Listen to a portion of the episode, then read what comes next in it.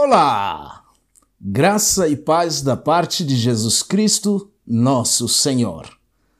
Hoje eu converso com você acerca do tema Despede-me em paz. Lucas, capítulo 2, versículo de número 28 até o versículo de número 32.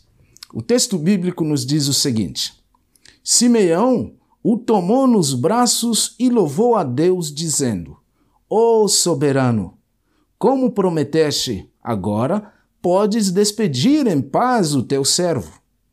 Pois os meus olhos já viram a tua salvação que preparaste à vista de todos os povos, luz para a revelação aos gentios e para a glória de Israel, teu povo.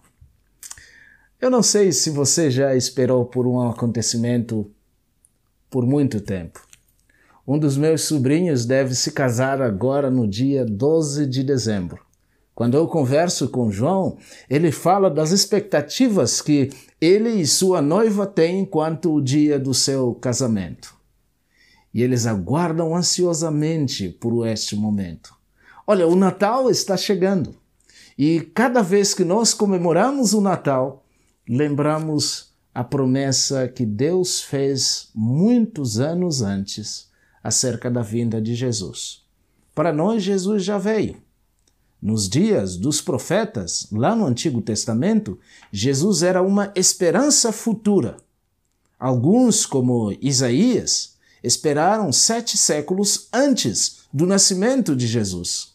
Mas agora o texto sagrado nos fala de um homem de Deus chamado Simeão, que esperou por muito tempo. E o texto, nos versículos anteriores, versículo de número 25, ele diz que ele aguardava o cumprimento da promessa de Deus acerca da vinda do Senhor.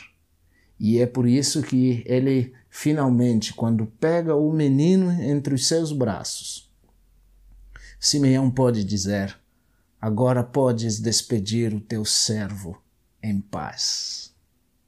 Olha, o Natal está chegando. Talvez você que está me ouvindo, quem sabe tenha andado perto de Jesus, mas ainda não tomou uma decisão, um relacionamento verdadeiro e pessoal com Jesus.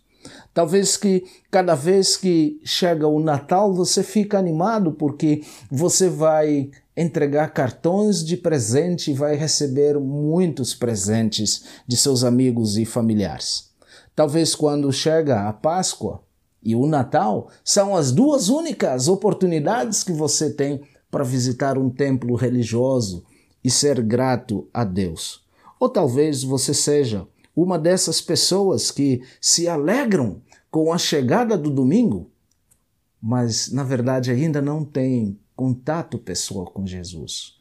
O meu conselho no dia de hoje é que você deve aprender com Simeão a descansar e a ter paz, como aquele homem encontrou em Jesus Cristo.